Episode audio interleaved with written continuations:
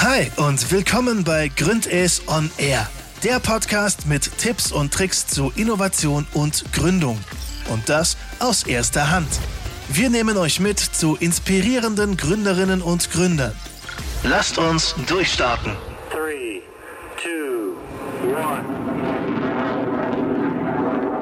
Hallo zusammen, ich bin Jana, Innovationsmanagerin bei Gründes und ich freue mich, dass ihr wieder dabei seid.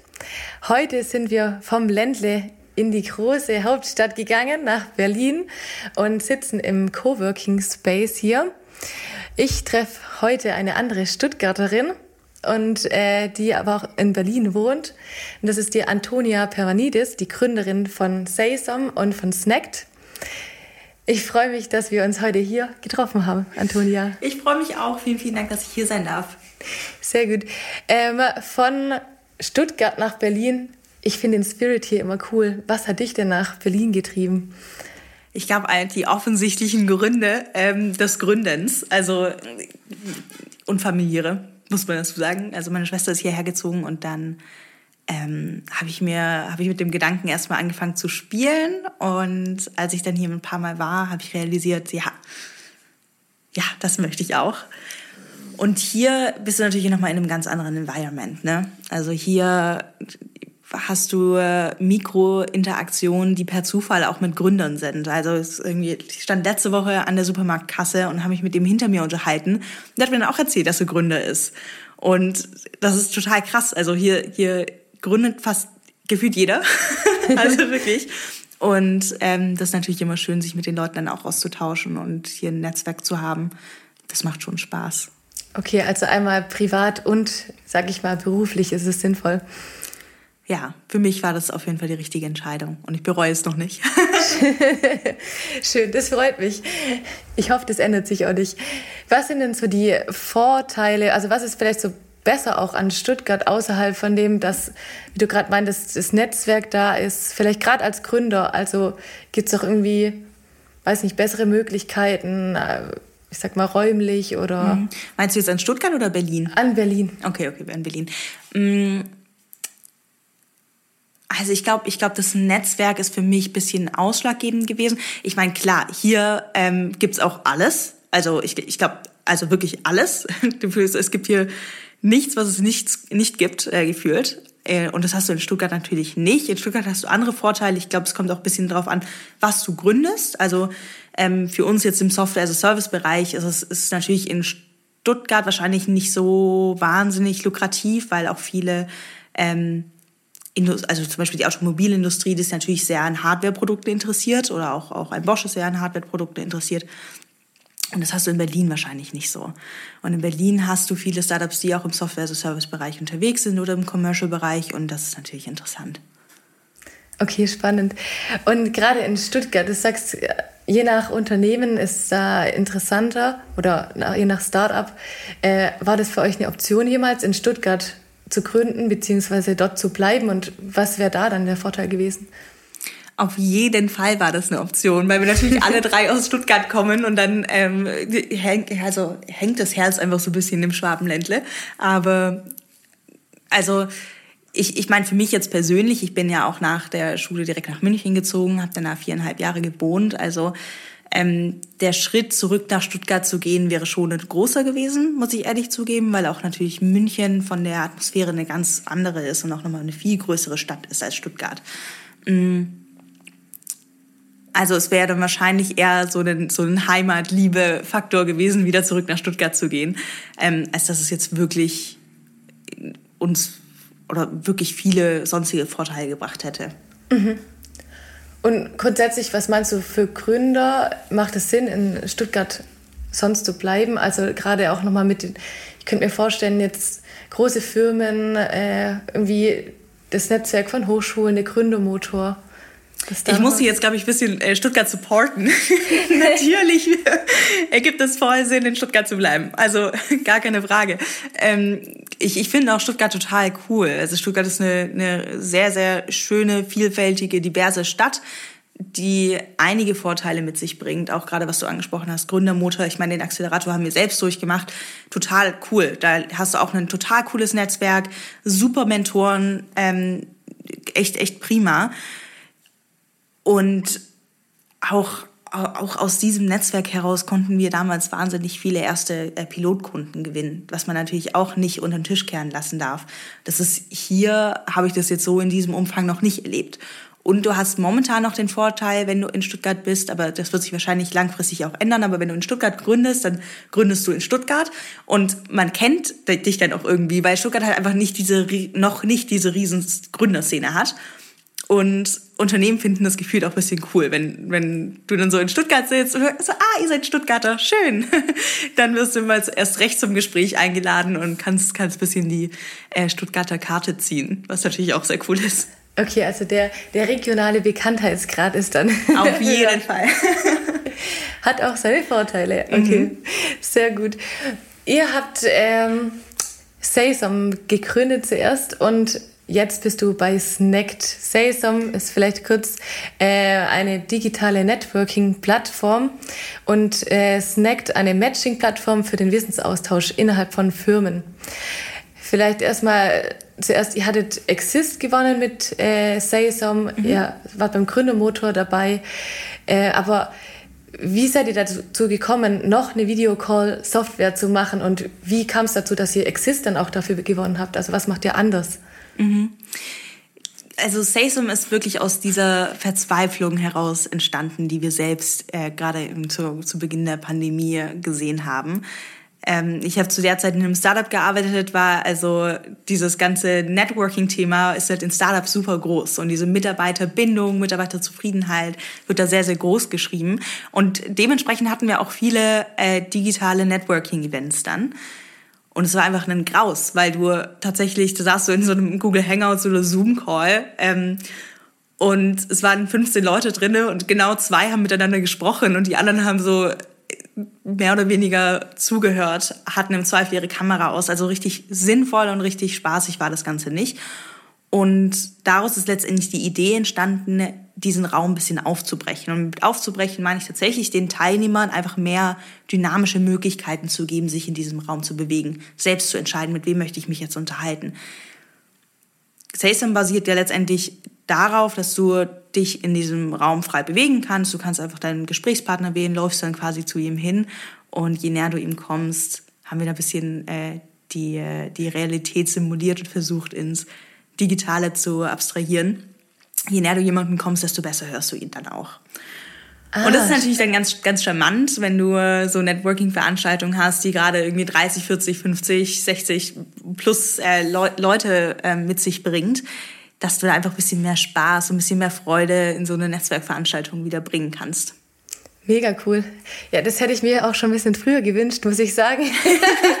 ich war genug in genug Zoom und WebEx-Calls, mhm. ja, wo es genau die Probleme gab. Voll. Also es hat uns, glaube ich, selbst am meisten gestört. Ähm, vor allem, weil diese Videosysteme ja häufig auf genau eine Art der Kommunikation ausgelegt sind. Und das ist diese ganz klassisches Meeting-Szenario. Du hast irgendwie zwei Personen, die sich miteinander unterhalten oder vielleicht drei oder vier. Und es geht, gibt immer ein ganz spezifisches Thema. Aber alles, was du so an, Mitarbeitung, an Mitarbeiterbindungsprinzipien äh, hast, also Meetups, wir hatten immer OKR-Reviews, ähm, das ergibt einfach mit Zoom absolut keinen Sinn. Mhm. Und genau. Okay. Und ähm, ich stelle mir das äh, auch ziemlich krass vor am Anfang. Also, weil wenn ich jetzt an die ganzen Videocall-Plattformen denke, äh, WebEx, Zoom und so weiter, das sind ja mittlerweile auf jeden Fall echt große Unternehmen. Mhm. Hattet ihr nicht am Anfang irgendwie äh, so ja, das Gefühl, oh, ähm, wir stellen uns jetzt praktisch neben die, wir machen was Cooleres, aber also wie habt ihr da den Mut gefunden und was würdest du auch anderen Gründern mitgeben, die vielleicht diese riesen Konkurrenz sehen und mhm. ähm, aber trotzdem dann gründen möchten? Mhm. Ich glaube, von Anfang an ist dann einfach eine ganz klare Positionierung super wichtig. Also wir wollten nie in Konkurrenz mit einem Meeting-Tool treten, weil wir auch denken, dass SalesTime jetzt nicht unbedingt ein Meeting-Tool ist. Es geht nicht darum, dass du da Meetings in, also so Zweier-, Dreier-Meetings abhältst, sondern wirklich darum, dass du dich im Digitalen vernetzt oder im Digitalen connectest, in einer, einer größeren Gruppe. Mm, das heißt, da war eigentlich der, der Positionierungsfaktor entscheidend, dass wir uns äh, letztendlich den Schritt getraut haben und auch gewagt haben. Mm, aber ich, gebe dir komplett recht. Also Zoom ist natürlich ein äh, mega Platzhirsch in der ganzen, ganzen äh, Videosoftwarebranche. Aber da darf man sich auch vielleicht nicht direkt in diesen Wettbewerb stellen. Mm, das konnten wir dann auch sehr, sehr gut argumentieren im Exist-Antrag natürlich und haben den äh, dementsprechend auch bekommen. Was uns natürlich nochmal die, die Sicherheit gibt, da überhaupt weiterzumachen und auch das Vertrauen, irgendwie so nochmal externes Feedback zu bekommen und dass jemand da anderes an die Idee glaubt, ist natürlich schön. Mhm das stimmt. Okay, aber das heißt, die Positionierung ist wichtig und das habt ihr dann praktisch über eigentlich übers Marketing, Werbung ähm, rübergebracht. Genau, also kommuniziert auf jeden Fall viel über ähm, direkte Gespräche. Wir haben zu Beginn eigentlich viel auf unser persönliches Netzwerk gesetzt. Also wir sind dann auch recht schnell in den Gründermotor reingekommen, das was natürlich super hilfreich war. Und der Vorteil von so Networking-Plattformen ist natürlich der, dass die Leute, die auf diesen Veranstaltungen dann sind und SASAM als Gast mitverwenden, natürlich wiederum auch irgendwo arbeiten und diese Plattformen dann vielleicht wieder mit sich in die Firma bringen. Das heißt, wir konnten auch zu Beginn gute Inbound-Leads kreieren, indem die Leute einfach selbst die Plattform benutzt haben. Und zusätzlich haben wir natürlich Outbound-Aktivitäten gemacht, irgendwie so LinkedIn, ich habe es ja vorhin gesagt, LinkedIn-Kampagnen ähm, gestartet oder Mm, Google Ads geschaltet etc.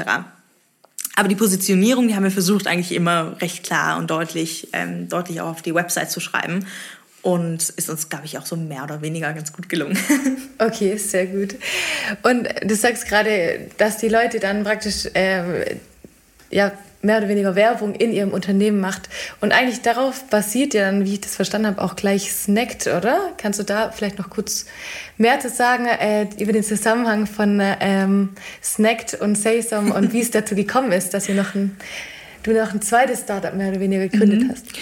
Snacked ist letztendlich auch aus unseren Kunden von Saysam heraus entstanden. Also wir haben ähm, natürlich ganz, ganz, ganz viele Kundengespräche geführt und manche, die dann zu Kunden geworden sind und andere auch wiederum nicht. Aber wir haben natürlich in dieser Zeit extrem viel über die Herausforderungen gelernt. Und dann standen eigentlich so Herausforderungen immer zentral im Mittelpunkt. Das war einmal äh, Mitarbeiter miteinander zu vernetzen, weil die Mitarbeiter sich einfach nicht mehr kennen, wenn sie remote arbeiten. Und das zweite, diese zweite Riesenbaustelle, ähm, halt dieser Wissensaustausch innerhalb der Firma. Und das sind zwei zentrale Punkte. Den einen, den lösen wir teils mit, mit SaySam schon, den zweiten sind wir einfach äh, nicht angegangen oder gehen wir auch nicht an und daraus ist letztendlich die Idee für Snack entstanden, um genau dieses Thema, also genau diesen Wissensaustausch innerhalb von Firmen ähm, über eine Matching-Funktion zu fördern und zu incentivieren auch. Okay. Und ähm, das heißt, du arbeitest jetzt auch ähm, vor allem für Snacked, genau, und Saysome ist eben noch bei den anderen zwei Gründern vor allem im Fokus. Äh, Gibt es Sachen, die du anders gemacht hast jetzt ähm, beim Aufbau von Snacked? Also gab's, welche Learnings gab es ähm, bei von Saysome, die du jetzt so mitgenommen hast? Das ist witzig. Ich glaube, also ich glaube, prinzipiell geht alles ähm, viel schneller, wenn man das das zweite Mal macht. Also gerade weil ich ähm, vor SaySam ja quasi auch nie irgendwie zu 100 Prozent verantwortlich für ähm, irgendeinen Bereich war. Und jetzt weiß man schon, okay, wie stelle ich eigentlich so einen Businessplan auf, wie mache ich einen Finanzierungsplan, ähm, wie kann ich möglichst gut und effektiv mit Kunden in Kontakt treten, ähm, gerade weil auch Snack sich natürlich in dem genau gleichen Unternehmensumfeld befindet. Also wir haben eigentlich genau die gleichen Ansprechpartner, wir haben genau die gleiche Zielgruppe. Es fällt es einem natürlich viel leichter und wir müssen nicht von null anfangen, sondern können eigentlich das Wissen und die Herausforderungen, die wir mit Salesam hatten, super transferieren in Snack und können da einfach viel schneller vorankommen insgesamt. Okay. Und äh, welche Dinge konkret machst du vielleicht anders? Also ist so, dass du zum Beispiel sagst, okay, äh, beim ersten Mal habe ich nicht so viel geplant, jetzt beim zweiten Mal plane ich alles im Detail oder andersrum. Oder gibt es Dinge beim, äh, weiß nicht, auf Kunden zugehen oder Kundengespräche, die du jetzt so anders machen machst oder machen würdest? Ich glaube, es gibt einen wesentlichen Teil, den wir ganz, ganz wesentlich anders machen als bei Saysam. Und zwar ist Saysam quasi vor den Kundengesprächen entstanden. Was den Vorteil hatte, bei Saysam ist es einfach aus der eigenen Not heraus entstanden, ein Produkt. Und es hat quasi, quasi per Zufall auch äh, ziemlich viele Kunden, Kundenwünsche entsprochen. bei Snack machen wir das jetzt genau andersrum. Also wir versuchen wirklich zu identifizieren, was sind eigentlich die größten Pain Points und darauf basierend bauen wir ein Produkt. Und bei Sayson war es eigentlich andersrum. Wir hatten als erstes das Produkt und sind dann auf die Kunden zugegangen, haben einfach nur noch den, äh, das Produkt verkauft, was cool war für eine Salesperson, weil du ähm, natürlich direkt ein Produkt verkaufen kannst. Ähm, was den Nachteil hat, dass wenn du merkst, okay, ähm, es gibt vielleicht doch unterschiedliche Kundenwünsche oder die Herausforderungen sind doch ein Ticken anders, dass du dann das Produkt sehr stark anpassen musst im Zweifel. Okay, und wenn jetzt jemand neu startet, was würdest du eher empfehlen, wenn du jetzt so beide Wege durch, durchlaufen hast oder ja, mal gestartet hast? Also ich glaube, jede, jede würde empfehlen, als erstes, als erstes mal so eine Research zu machen von deinen Kunden. Also wenn, weil wenn du ein Problem hast, heißt das nicht unbedingt, dass das andere auch haben. Und das ist, glaube ich, immer so ein bisschen, äh, also da kannst du sehr schnell in eine Falle tappen, ähm, wenn du ein Produkt anfängst, aufwendig zu entwickeln. Und im Zweifel hat einfach dieses Problem niemand. Also wirklich, dass du weißt, erster Schritt, ich nenne es jetzt ganz klassisch vom Startup-Handbuch Problem Solution Fit, dass du wirklich weißt, okay, es gibt dieses, diese Herausforderungen auf dem Markt und äh, die Idee, die ich dafür habe, und da reicht auch schon, da reicht im Zweifel schon ein Pitch-Deck oder ein Click-Dummy, da musst du noch gar nichts groß programmieren. Ähm, genau diese Lösungs- oder diesen Lösungsweg, den ich mir persönlich vorgestellt habe, den finden auch andere gut und da gibt es auch eine Zahlungsbereitschaft und äh, die würden das, äh, dafür auch Geld in die Hand nehmen. Okay, da bin ich aber beruhigt, weil in unserem Gründungsprozess sagen wir es auch so. Sehr gut. Ich dachte, jetzt müssen wir unseren Prozess umbauen. nee, nee. Okay, ähm, genau, und das heißt, gerade mit, äh, mit Salesam hattet ihr da mehr oder weniger, wenn man das mal so, so plump sagen kann, Glück, dass es halt eben von den Kundenbedürfnissen halt auch gepasst hat und mhm. jetzt nicht irgendwie ein anderes Bedürfnis hattet als andere mehr oder weniger. Würde ich auch sagen. Also ich meine, es hätte natürlich auch voll nach hinten losgehen können und man hätte ja auch sagen können, so okay, ähm, süß, was ihr da entwickelt habt, aber das, äh, wir, wir brauchen, keine Ahnung, äh, oder nee, das stimmt gar nicht. Also am Anfang hatten wir auch ähm, so 3D-Avatare, die rumgelaufen sind. Und dann haben wir uns mit einer Person unterhalten und gesagt, so, das ist total unsinnig. Das braucht einfach niemand. Schmeiß sie raus. Und ähm, ja, also das gibt's schon. Also, dass, dass du irgendwie oder ganz intensiv dir Gedanken über ein Feature machst und das bis ins kleinste Detail ähm, überlegst, aber du halt letztendlich, keine Ahnung, ich bin 24, ich repräsentiere einfach nicht den Durchschnittsmitarbeiter von Firmen. Mache ich nicht. Ich kann, ich kann gar nicht für die sprechen. Und die Idee, die ich habe, kann cool sein, aber kann halt auch einfach echt total unpraktisch sein für die Leute. Mhm. Und ähm, äh, du hattest vorher gesagt mal, dass ähm, ihr nicht Saysam ein Pivot machen wolltet mit Saysam und deswegen Snack gegründet habt. Mhm. Aus welchem Grund? Also weil es beides wichtig ist oder? Ja, ich glaube, wir, auch, auch wenn wir unter einer Vision im Prinzip, also die, die Overall-Vision ist ja immer, ähm, im digitalen Menschen miteinander zu verbinden auf verschiedene Art und Weise. Und es war eigentlich schon immer klar, dass sich da irgendwie unterschiedliche Produkte oder Unternehmen manifestieren können. Mm. Bietet diesen wahnsinnigen Vorteil und wir möchten ihn auch beibehalten, ähm, tatsächlich so eine schöne Veranstaltung einfach im Digitalen abzubilden, die auf Menschen connecten und Menschen miteinander verbinden basiert. Mm. Snack verbindet auch die Menschen, aber auf eine ganz andere Art und Weise. Snack versucht noch ein bisschen mehr, das, das tatsächlich auch zu incentivieren, die Plattform zu nutzen ähm, und letztendlich auch da den Wissensaustausch zu, also zu fördern. Also es geht viel stärker um den Wissensaustausch als um das Menschen miteinander verbinden. Mhm. Deswegen der Entschluss eigentlich beides und nicht, nicht äh, wir pivoten komplett von Sesam auf Snack. Okay, also beides wichtig. Jetzt hast du praktisch echt schon das zweite Startup gegründet ähm, und bist so voll im Startup-Leben drin. War es schon immer dein Traum zu gründen oder kam das jetzt vor allem erst durch dieses, dieses Problem, das du gesehen hast? Also Nee, also ganz klar, es war nicht immer mein äh, Traum zu gründen. das kann ich so 100% sagen. Ich, ich, äh, ich weiß nicht, in der Schulzeit habe ich immer gedacht, ich mache voll die Konzernkarriere ähm, und bleib einfach so in einem Konzern und ähm, hab, hab so einfach, keine Ahnung, weil ich es vielleicht auch so aus meinem Umfeld kannte, einfach so den so einen klassischen Konzernjob. Ähm, die Idee zu gründen kam bei mir recht spät oder das Interesse überhaupt für Entrepreneurship. Ich glaube, es war dann viel durch die Freundschaften im Studium geprägt, die in unterschiedlichen Startups gearbeitet haben, dann auch ähm, die Lerninhalte einfach von der Uni und auch die Praktika, die ich zu der Zeit gemacht habe und die Werkstudentenjobs ähm, waren einfach in Technologie-Startups und Mobility-Startups. Ähm, dann letztendlich wirklich realisiert, dass ich das auch machen wollen würde mit der richtigen Idee habe ich dann tatsächlich erst in der engen Zusammenarbeit mit dem Gründer, als ich dann wirklich dem, dem quasi auf Schritt und Tritt gefolgt bin und viel Insights bekommen habe, dachte ich mir so, okay, yep, ähm, das ist echt cool. das ist äh, irgendwie, irgendwie macht das Spaß, das ist irgendwie eigene Ideen zu entwickeln, zu kreieren, ähm, auch, auch mal zu scheitern. Ähm, und an solchen, solchen Aufgaben kannst du ja nur wachsen. Und als dann die Idee für Say Some aufkam, hat sich das dann einfach in dem Moment irgendwie richtig angefühlt und habe ich dann erstmal neben meinem Job gemacht.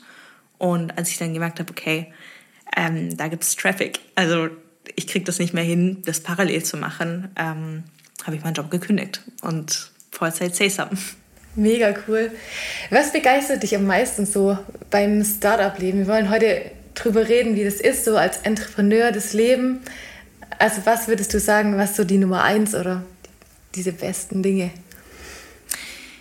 Oh, das ist schwierig. Da gibt es einige. Also angefangen damit, dass du natürlich deine eigenen, also quasi dein eigen, deiner eigenen Kreativität keine Grenzen gesetzt sind, ähm, was mega cool ist. Also wenn du oder wenn du auch nicht kreativ bist, irgendwie deine eigenen Ideen umzusetzen, das ist ja einfach was, was richtig, richtig Schönes. Ich glaube, was mir so mit am besten gefällt, ist tatsächlich, ähm, sich mit Kunden zu unterhalten und deren Feedback dann auch wieder äh, die Rückkopplung zu deinem Produkt zu machen. Oder auch wenn du merkst, okay, das, was du jetzt dir überlegt hast oder das, was du im Team entwickelt hast, das ist einfach das bringt denen so viel. Und das ist so ein cooler Moment, äh, wenn du irgendwie deinen ersten zahlenden Kunden hast oder den ersten Vertrag so unterschrieben siehst, dann bist du so, okay, krass, ist das jetzt wirklich, kommt das jetzt wirklich von mir?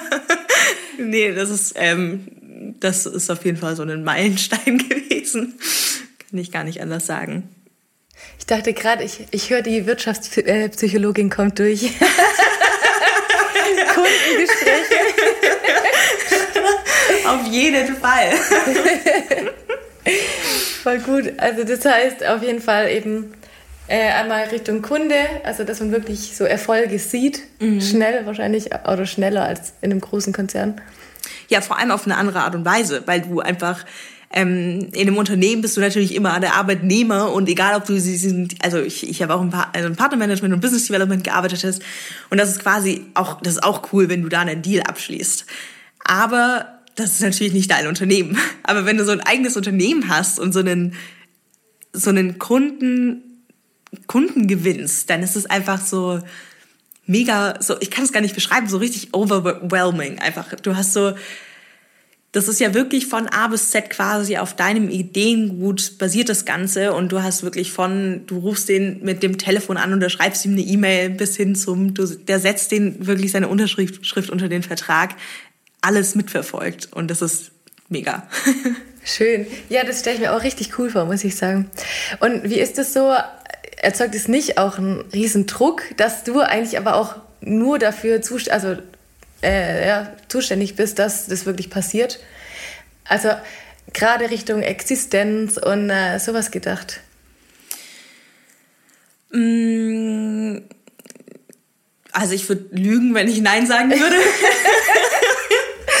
ich glaube, ich glaub, das, ist, das ist natürlich, dass du ähm, dir so ein bisschen Gedanken darüber machst und sagst, ähm, das ist jetzt wichtig, dass du auch vorankommst und dass du auch Kunden abschließt. Aber ich würde behaupten, dass es jedenfalls bei mir mich auch sehr, sehr positiv bestärkt.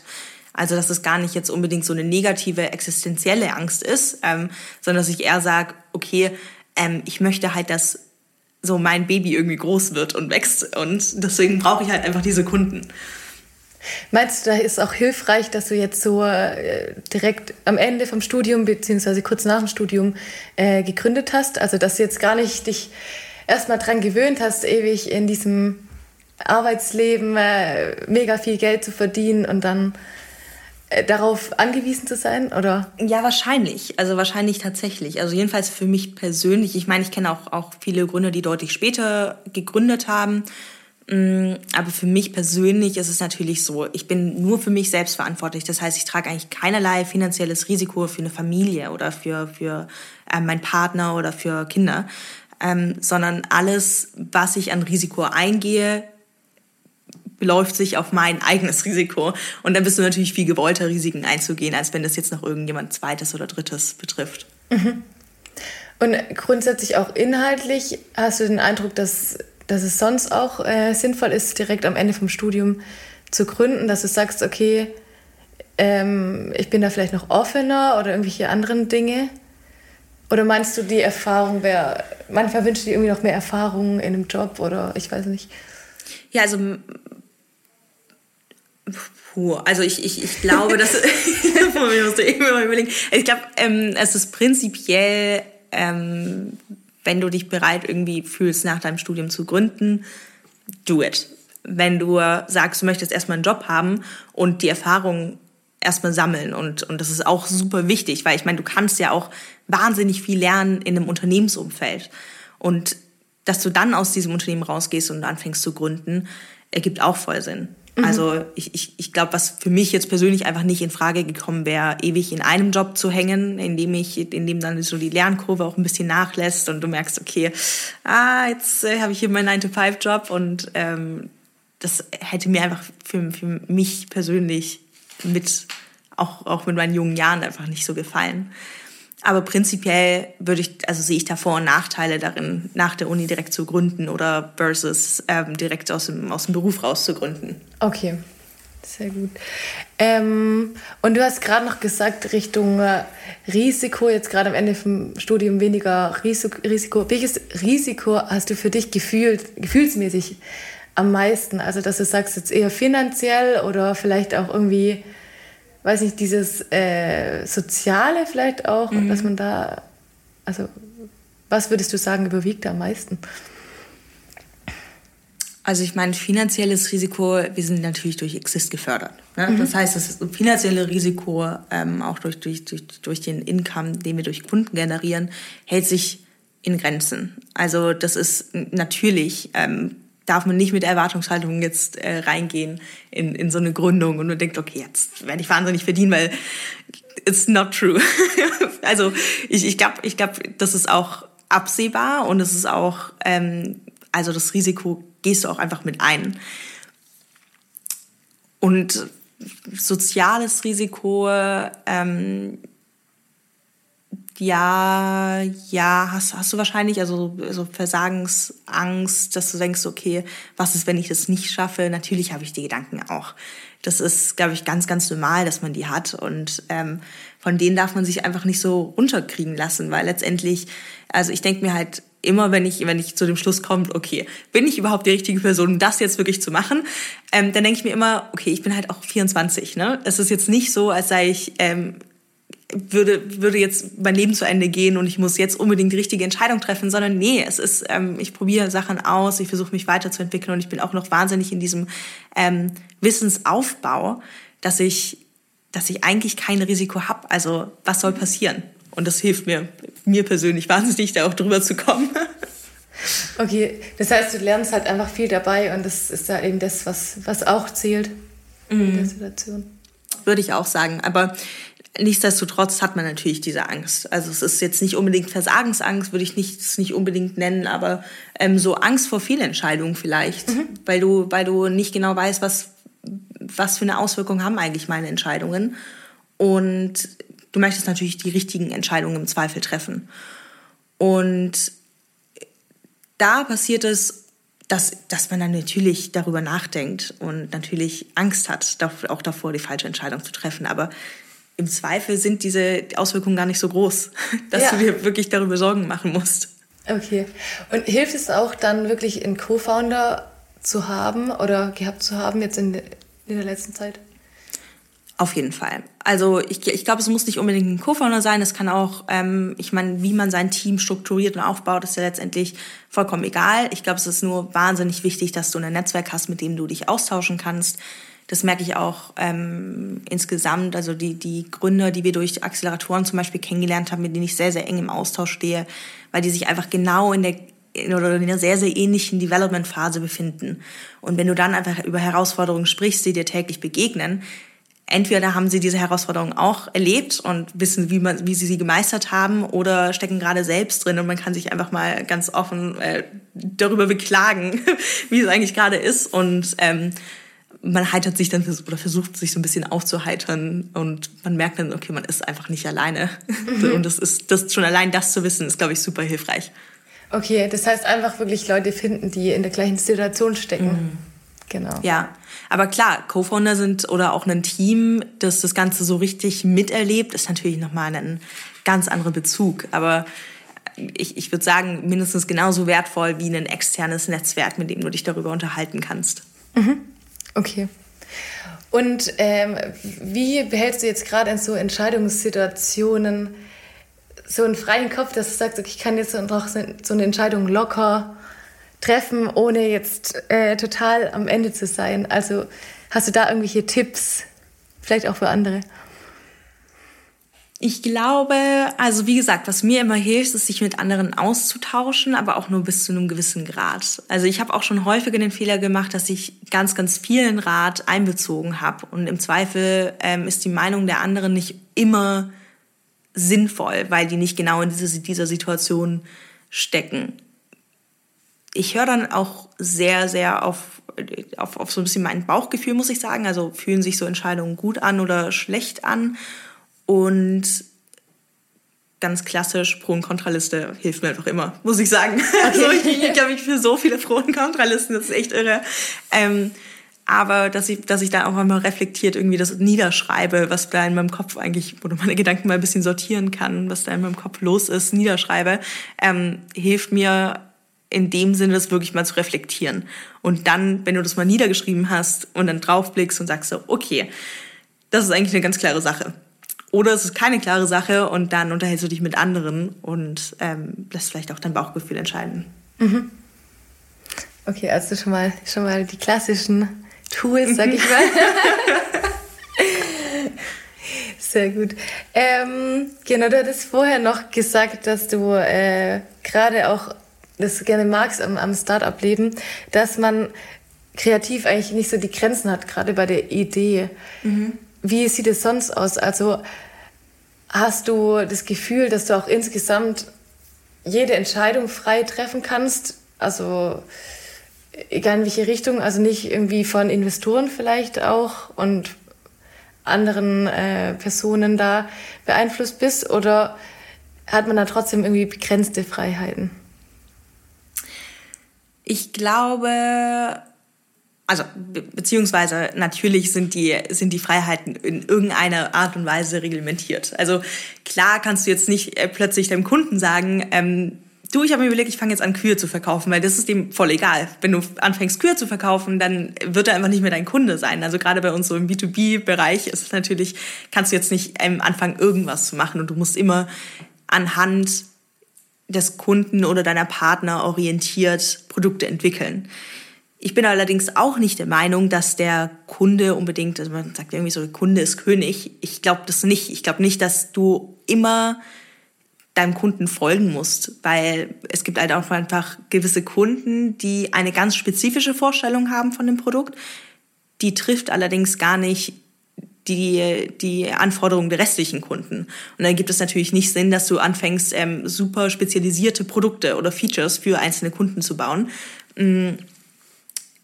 Da brauchst du, glaube ich, ein ganz gutes, ganz gutes Verhältnis. Also du musst immer reflektieren, okay, was ist jetzt eigentlich ein super kundenspezifischer, auf diesen einzelnen Kunden spezifisches Feature oder was ist wirklich gewollt und auch gewünscht von, einem, von einer Großzahl oder groß, äh, groß, großen Zahl äh, unserer Kunden. Okay, gut. Dann schon mal wichtiger Tipp, finde ich, dass man nicht auf alles hört und äh, genau, aber das filtert. So, Wir machen einen Cut hier. Schön, dass du da warst, Antonia. Bei der nächsten Folge kommt die Antonia nochmal und spricht mit euch oder mit mir über Entrepreneurship Skills, die man braucht als Unternehmer und wieso es cool ist, als ITler auch in einem Startup zu arbeiten. Ich freue mich, wenn ihr wieder einschaltet. Bis zum nächsten Mal. Das war der Gründes On Air Podcast. Vielen Dank fürs Einschalten und bis zum nächsten Mal.